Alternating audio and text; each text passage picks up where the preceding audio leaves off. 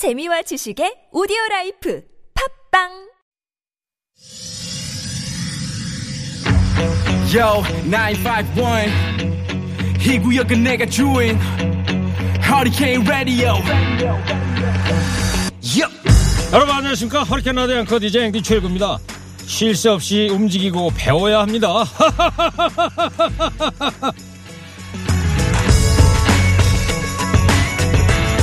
언젠가 Super Ager라는 다큐멘터리를 본 적이 있습니다 Super Ager 시간을 거스른 사람이라는 뜻인데요 신체적 정신적 질환 없이 건강하게 사는 80세 이상의 어르신들을 이르는 말입니다 또 젊은 사람들의 기억력과 맞먹는 젊은 뇌를 가진 사람들을 가리키는 말이기도 합니다.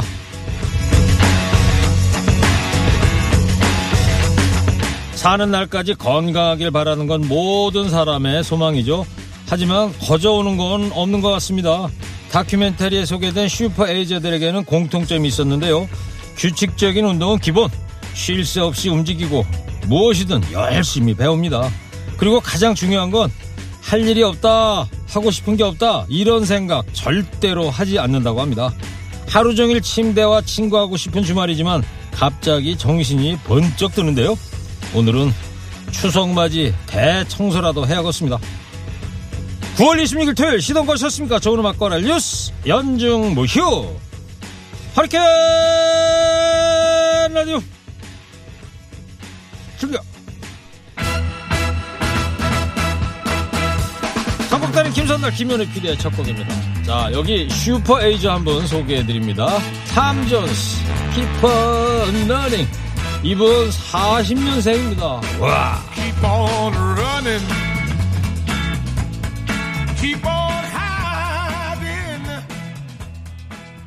네, 노래 들으면서요. 탐전스 이분 홈페이지를 검색을 해봤는데요. 아휴, 2021년 내년도 콘서트 스케줄이 그냥 쫙 나와 있네요. 독일 여기 봐요. 또 영국 여기 또 네덜란드. 야 대단합니다 진짜. 예. 자 하고 싶은 게 없는 게 아니라 매일 해야 하는 일만 하다 보니까 무엇을 하고 싶은지 잊은 게 아닐까 이런 생각도 해봅니다. 슈퍼에이저가 되기 위해서는 일단 하고 싶은 일을 찾는 게 먼저일 것 같습니다. 저도 뭐 고민 잠시 코로나19 관련 중앙방역대책본부 권준욱 부본부장의 브리핑 듣고 오시겠습니다.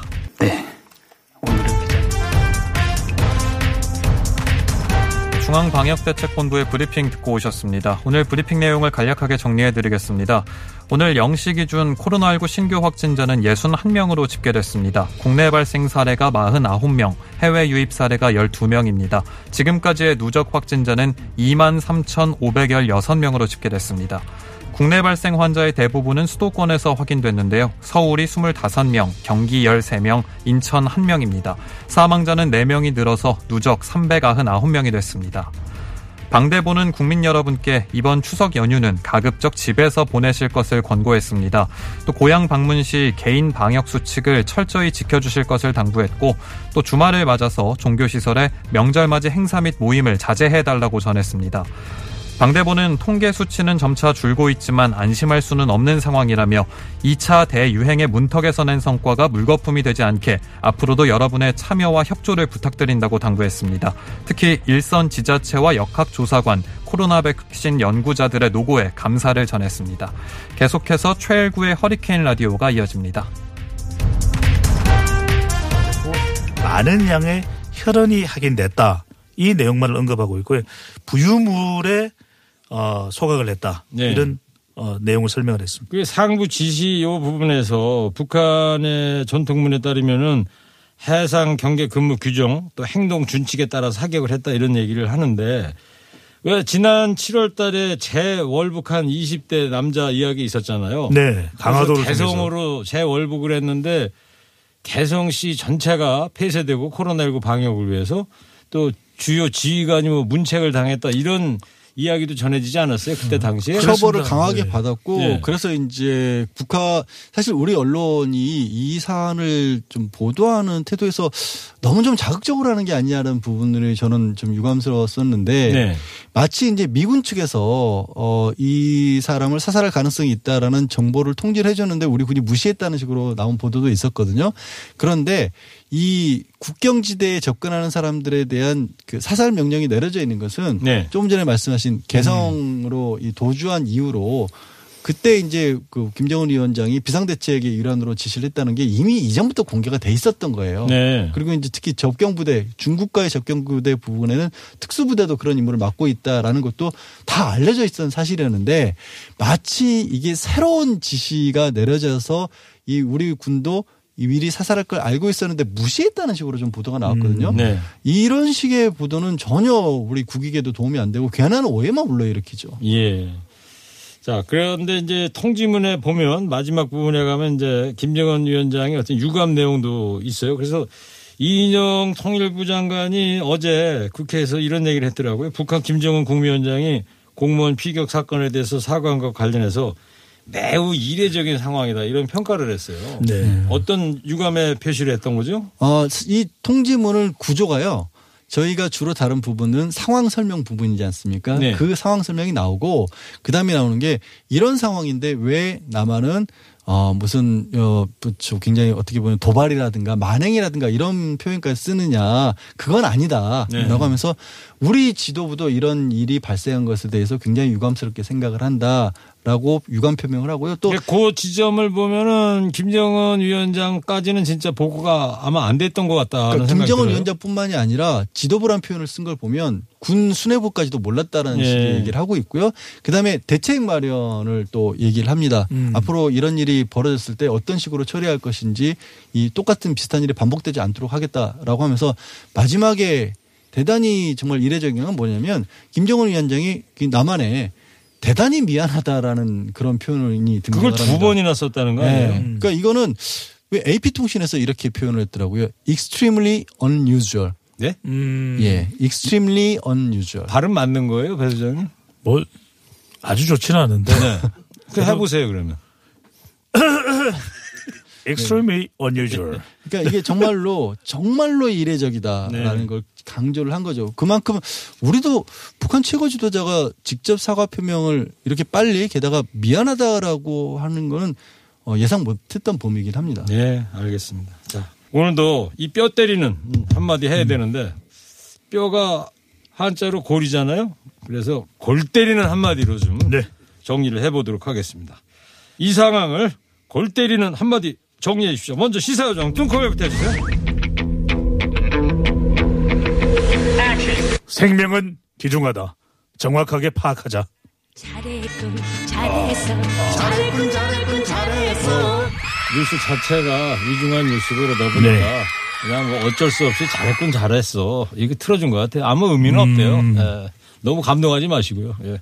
자 이어서 별빛 양지열 변호사 골 때리는 한 줄 정리해 주세요.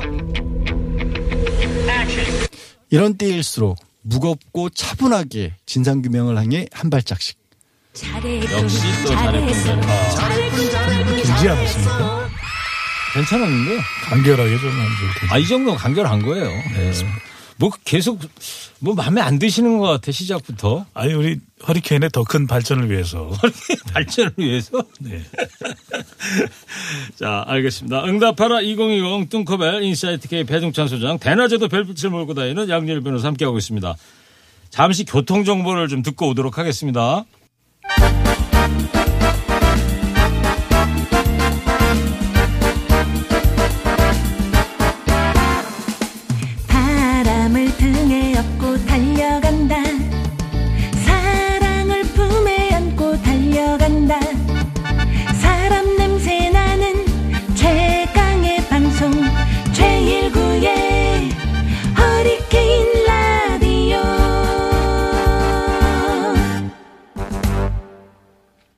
자, 응답하라 2020 하겠습니다. 자, 두 번째 얘기 이거예요. 건설사 수주 의혹으로 논란이 있었던 박덕흠 전 국민의힘 의원이 이제 탈당을 했습니다.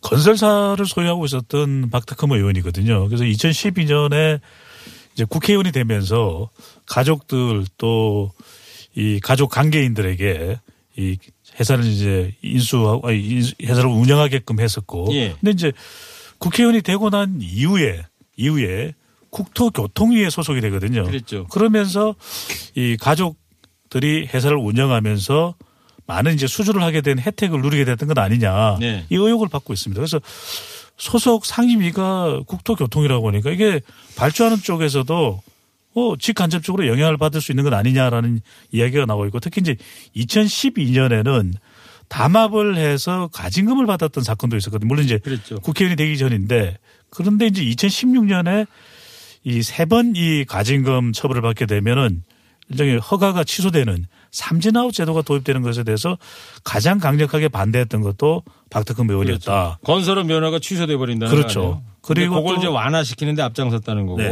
그리고 이제 전문 건설 협회 장으로 있으면서 골프장을 또 거래하는 데 있어서도 좀 배임의 의혹도 있고 예. 또그 외에 이제 이 서울시만 하더라도 어이뭐 의원과 관련된 회사가 이제 기술 저작권 관련돼서 이제 기술 이 사용료를 받는 것도 상당히 거액이었다. 예. 그래서 어 관련된 것들을 종합해 보면 뭐 수천억에 이른다라고 네. 하는 이 설명이 나올 정도로 의혹의 도마 위에 올랐, 올랐는데 이제 막 비판이 쏟아지고 하다 보니까 결국 이제 국민의힘에서 탈당을 했습니다. 네.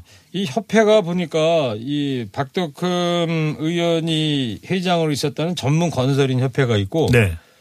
또그 다른 대한 건설인 협회가 있고 두 가지가 있더라고요. 보니까. 다른 단체죠. 예. 자, 양지열 변호사님. 박덕흠 의원의 이제 의혹들이 여러 가지 좀 나오고 있는데 이 법적으로 본인은 이제 공개 경쟁 입찰했고 아무런 위법 행위 한 적이 없다 이렇게 강변을 하고 있는데 법적으로 문제 될 만한 뭐 그런 소지는 있나요? 일단 이미 서울중앙지검에서 이 수사를 하고 있는 부분도 있습니다. 말씀하신 것 중에 대한전문건설협회장으로 있을 때 골프장 시세보다 200억을 비싸게 샀다는 네. 의혹을 받고 있거든요. 그렇다면 이제 만약에 그렇다면 그게 전문 건설인 협회에 손해를 끼친 거 아니에요? 네, 그래서 업무상 배임이 되는 거고요. 네. 또 지금 이제 이 여러 가지 의혹 제기된 것 중에 피감 기관 국토교통부 서울시 산하 기관으로부터 400억 원 가량을 수출했다. 이 부분들이 이제 직권남용 등에 해당하는 게 아니냐라는 게이 시민단체들이 고발한 부분들도 있고. 여기 있잖아요. 여기 상암동 입구에 성산대교. 예. 성산대교 북측에 다리 성능 개선하는 작업을 서울시에서 예. 거기서 발주를 한 건데 아. 이 박덕흠 의원 일가에서 그걸 맡았다는 거 아니에요? 음. 그래서 시민단체 고발하는 게 그 사안일 거예요. 네. 뭐 거기서 이제 뭐 기술 특허 기술 사용하게 수- 기술 사용료만으로도 수십억을 받았다 이런 게 있고요. 어. 그리고 또 이게 지금 뭐 그 과정에서 혹시라도 부정한 거래 뭐 대표적으로 뇌물이죠. 음. 이런 건 없는지도 수사해 달라라는 예. 고발도 있었습니다. 예. 자, 그래서 이제 박덕흠 의원이 이제 국민의힘에서 탈당을 했어요. 근데 이제 민주당에서는 이거 탈당만 갖고 될 일이냐. 국회의원직 사퇴해야 하는 거 아니야? 이런 주장이 나오고 있습니다. 잠시 이제 책임을 회피하는 것 아니냐 탈당은 이렇게 이야기가 나오고 있는 중요한 근거는 이 상임위가 이제 국토교통이었다는 거죠. 네. 시감 기간에 충분히 영향을 줄 수 있었고 또 곳곳에서 이해 충돌이 확인된다. 이게 이제 더불어민주당의 입장이고 그렇다면 이건 추미애 장관의 뭐 자녀 의혹보다도 더 큰 피해를 준 것 아니냐 국민들에게 또 이 공정한 거래 질서에 영향을 준 것이다. 그렇다면 이건 정말 더 수사가 이루어져야 되긴 하겠지만 더불어민주당 쪽에서는 아예 사퇴된다 이런 주장이 나오고 네. 있습니다. 국토교통위 소속 위원이었을 뿐만 아니라 또 간사도 했다는 그렇죠. 거 아니에요? 네. 자, 박덕흠 의원은 앞으로 계속 수사를 받게 됩니까? 어떻게 돼요, 양질 변호사님? 일단 말씀드린 것처럼 이 골프장 관련 배임 의혹은 이미 수사를 해서 또 서울중앙지검에서 웬일인지 재배당을 했다고 하네요. 네, 그래요? 뭐 다시 한번 제대로 들여다보겠다라는 그런 표시로 볼 수도 있고요. 이 불거진 의혹의 규모 자체가 너무 커요. 네. 수백억, 수십억 이렇다 보니까 예. 어, 들여다보기는 분명히 해야 될 것으로 보이는데 그 전에 이게 이 근본적으로 국회의원들 막기 위해서 이해충돌 방지와 관련된 법안 만들어야 된다는 얘기가 이전부터 있었는데 네. 국회에서 왜 이걸 못 만들까 이렇게 들여다 보니까 이걸 만들려고 치니 안 걸리는 국회의원들이 별로 없다라는 거 아닙니까 이게 네. 이게 참 이게 웃어야 되는지 이게 울어야 되는지 참 답답합니다. 예. 미국의 연방 형법에는요 네. 공무원들 또 특히 국회의원들 음. 절대 본인이나 아니면 가족이 어떤 그 정부에서 발주하는 공사나 이런 이 작업에 참여를 입찰을 아예 못하게 한다는 아. 거예요. 만약에 그렇게 되면 엄중 처벌을 한다고 그러더라고요. 이해 충돌 방지 법안이 있는 거죠. 그런 거죠. 네. 예, 우리도 빨리 이게 좀 만들어야 되는데 권익위에서 이번에 또 다시 21대 국회에 내놨죠, 이 안을. 아, 권익위에서도 내놨고요. 예. 국회에서 사실 국회의원 스스로도 이 법안들을 몇 차례 내놓긴 했었어요. 음. 근데 통과가 안 되는 거고요. 권익위에서는 이런 얘기를 할 수밖에 없는 게 어, 최종적인 어찌 보면 해석 기관으로 권익위가 있긴 한데 해석하면 뭐 합니까? 네. 형사처벌도 안 되고 아무 조치도 취할 수 없으니까 어. 그럴 거면 조금 더 크게 권한을 달라라는 당연한 요구를 하고 있는 거죠. 네. 이번에는요, 건설사 수주 의혹을 비롯해서 각종 이해관계로 논란이 된 박덕흠 의원한테 뼈 때리는, 뼈 골자, 골 때리는 한마디 해 주시기 바랍니다. 이번에 별빛 양지열 변호사부터 해주세요. 어물쩍 넘어가기에는 수백억 수십억 너무 무겁지 않나요? 이건 뭐 당연히 잘했군, 잘했어. 어, A 플러스. A 플러스. 고맙습니다. 자, 아니, 음악이 어떻게 먼저 나오나요? 어막이 아니고 음악이에요. 아니, 그 어막이 아니고 음향. 음, 발음, 음향. 발음까지 상실. 자, 이번에 시사조정 뚱커벨 골 때리는 한마디 해주세요. 국회는 국민 대표이지 의원 이익 대표 아니죠? 진짜 골 때린다. 아, 꽉꽉 박혀. 오, 뇌에 이게- 꽉꽉 박혀요. 추석 선물인가요? 그렇죠. 아. 별도로 뭐 드릴 선물은 없고 잘했군 잘했어. 두 번 아니. 받았죠 오늘. 예? 뭐좀 주세요. 아 이거 음향 엄향 있잖아요. 잘했군 잘했어. 언제 받아요 이런 엄향을. 네. 네. 자 이번에는 노래 한 곡씩 또 골라주시기 바랍니다. 박덕흠 의원한테 들려주고 싶은 노래. 자 선곡해 주세요. 아, 정말 생각 좀 하고 살았으면 좋겠습니다. 네. 생각 좀 해라. 나훈아의 테스요. 생각 좀 소크라테스요? 합시다. 아 소크라테스 마냥 좀 생각하면서 살아라. 그러니까요. 너 자신을 알라. 어, 노래는 좋은데 뭐좀잘안 맞는 것 같아 이 상황하고. 예. 맞으면 안 되죠. 자 양지열 변호사 어떤 선곡해 주실래요? 저 이게 오랜만에 명곡 마이클 잭슨의 빌리진을 한번 들어보고 싶습니다. 오 명곡인데 왜요? 그 빌리진이라는 노래 가사가요. 예. 빌리진이 여자 이름인데 예. 예. 쁜 여자는 맞아요. 예. 근데 이 마이클 잭슨이 계속해서 저 여자 예쁜 여자 맞지만 음. 내가 좋아하는 여자도 아니었고 음. 그 여자 아이는 내 자식이 아니야. 그죠, 그죠, 음. 그죠. 나하고 상관없는 일이야. 라고 계속 부인을 하거든요. 아, 가사까지. 깔끔하게 소개를 해주시네. 임진모, 임진모 선생님도 아닌데 좀 간결하게 해봐요. 아니 저 미국 유학은 저 미국 유학은 배수장에 갔다 왔는데 예 이렇게 멋진 노래를 좀 저는 빌리- 미국 유학파가 좀 소개해줘야 되는 거 아니에요? 빌리진이 청바지인 줄 알았어요. 여보세요. 예. 자, 노래 듣겠습니다. 마이클 잭슨, 빌리진.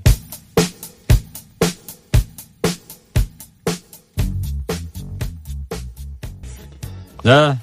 마이클 잭슨의 빌리진 노래 들었습니다. 자, 이 빌리진을 끝까지 청바지라고 우겨대고 있는 배동찬 소장이. 미국 유학파신데 가사는 들리죠? 어떤 대목이 그 무슨 영어만 물어보면 그렇게 헛기침을 해요. 내용은 가장 교훈적이네요. 청취자 여러분한테 일러야 될 것 같아요. 노래 나가는 사이에 양지열 변호사한테 어, 지열이 오늘 공부 많이 해왔네 이러면서 유체 이탈 화법 쓰지 마시고 네. 양비열 변호사가 요즘 이제 위협을 느끼나 봐요. 뭐를요? 아니 뚱커벨의 인기가 워낙 대단하니까 어 그래요? 누가 그래요? 제 스스로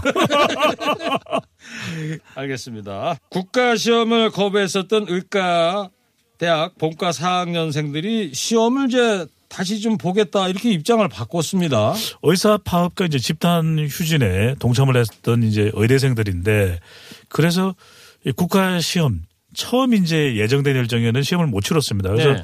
정부에서 당시에 이제 의사협회의 요청 또 의대 교수님들의 요청을 받아서 한 차례 더 이제 시험 신청을 하고 시험 볼 수 있도록 조정을 했어요. 네.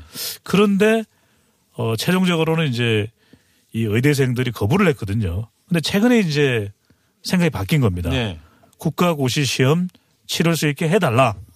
그런데 지금 분위기는 상당히 싸늘한 상황이 아닐까. 그렇죠. 네. 그 국민 여론이 좀 냉담한 상황인데 양절 변호사님, 재시험을 볼 수 있는 뭐 구제책이 있는 거예요? 어, 만들 수는 있겠죠. 그런데 음. 뭐 이게 정부도 그렇고 보건복지부에서도 지금으로서는 할 수 없다. 이게 왜냐하면 하루 시험 보고 끝나는 게 아니거든요. 네. 지금 이제 실기 시험을 계속해서 치르고 있는 중이고 뭐 진단이라든가 처방 같은 것들을 모의 상황에서 어, 하는 그런 시험이고 준비도 굉장히 오래 해서 예, 주어진 시험 기간인 거거든요. 그리고 이게 국가고시잖아요. 네. 그냥 어느 사설 이익단체에서 몇 명 불러다 모으는 시험도 아니고 3천 명을 대상으로 준비를 했다가 이거를 다 뭐 지금 시험장 자체를 줄이고 있는 그런 상황인데 갑작스럽게 만들어내야 된다는 게 가능은 하지만 그 상황을 그 가능하게끔 만들 수 있는 힘은 따로 다른 데 있지 않을까 싶습니다. 네. 알겠습니다. 정부의 의료 개혁안에 반대하면서 집단 휴진을 주도했던 의사협회가 정부 보고 노력해 줄 것을 요청하고 있어요.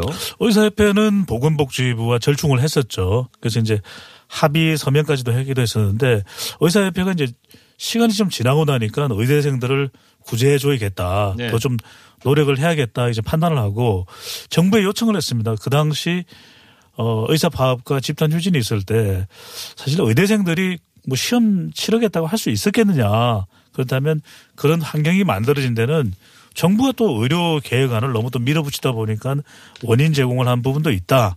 라고 이제 정부에 설명을 하면서 좀 기회를 다시 제공을 하는 것이 필요하다. 좀 해달라. 도와달라. 라고 요청을 하고 있습니다. 네.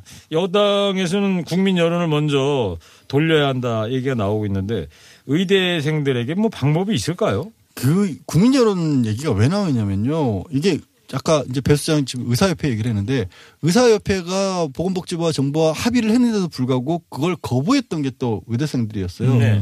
의사협회에 맡겨놨다가 그랬죠. 또 막상 합의한다고 거부했어요. 그런데 이번에는 자신들은 나서지도 않으면서 또 의사협회에게 이게 일을 맡긴 셈이 됐고요. 거부를 했을 때 어떻게 보면 명분 중에 하나가 공정하지 않다. 네. 뭐가 공정하지 않은지는 모르겠으나 공정하지 않다면서 시험을 거부했었거든요. 그런데 그럼 이 상황에서 국가고시를 이들에게만 또 제공해 주는 건 그건 공정한 네. 일일까요?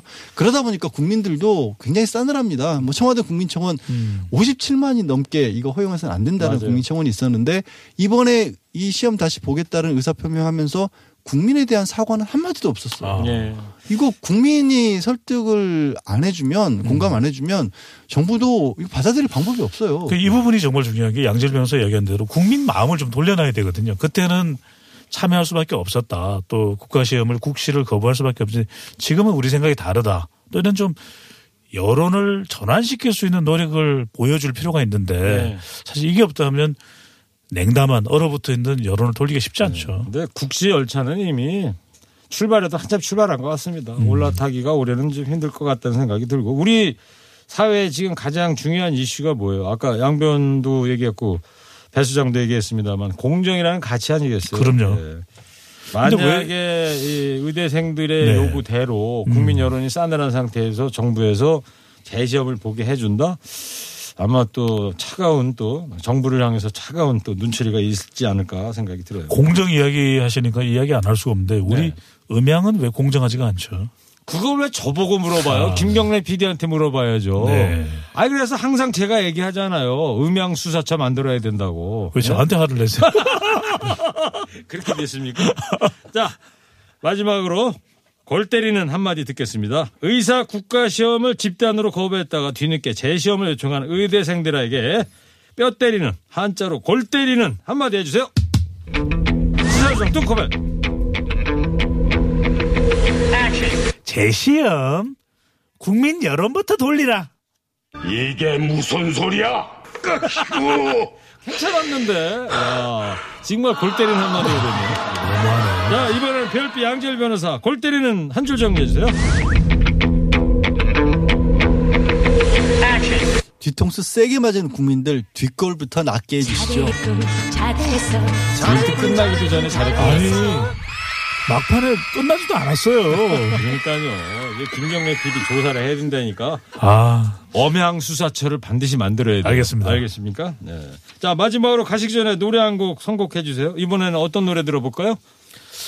아, 진짜 이게 사과도 없이. 제가 제가 먼저 해야 될 것 같아요. 예, 하세요. 왜 제가 왜, 왜? 먼저 왜? 하냐면요. 예. 쪽지가 날아왔는데 아니, 뭔 소리야. 아, 지금? 예, 쪽지가 날아왔는데 지금 이제 김 PD가 뭐 건네줬구나. 예, 아니, 우리는 제가 먼저, 먼저 하세요. 하고 나서 예. 그게 마음에 안 들면 쪽지 예. 받아드릴게요. 예, 해주세요. 아, 이미 국민들 마음 떠나기 위해서 돌아서서 가는데 뒤늦게 왜 뒤통수에 왜 불러? 음, 송창식. 왜 불러? 오, 좋네요. 자, 무슨 쪽지에 뭐, 뭐라고 적혀 있는데. 아니, 예? 시대의 가인. 예. 송창식. 네. 안 해도 된대. 김 PD가 쪽지는 줬는데 송창식 애블러를 듣겠대요. 아, 이건 억울해요. 그러니까 엄양수사처럼 만들어야 한다니까. 아니, 송창식 선생님께서는 얼마 전에 하고 가셨잖아요. 자, 이제 저희는 이제 다음 주 추석 연휴 기간 중에 아니, 끝나는 겁니까? 됩니다. 예, 끝났어요. 예. 그러면 송창식의 왜 불러 이 노래 들으면서 응답하라 2020 오늘 여기까지 하겠습니다. 양지열 변호사 배정찬 소장 오늘 나와주셔서 감사합니다. 네, 고맙습니다. 왜 그래?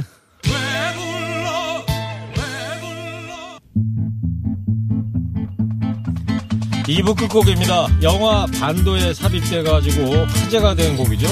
강소리, 사랑 도둑.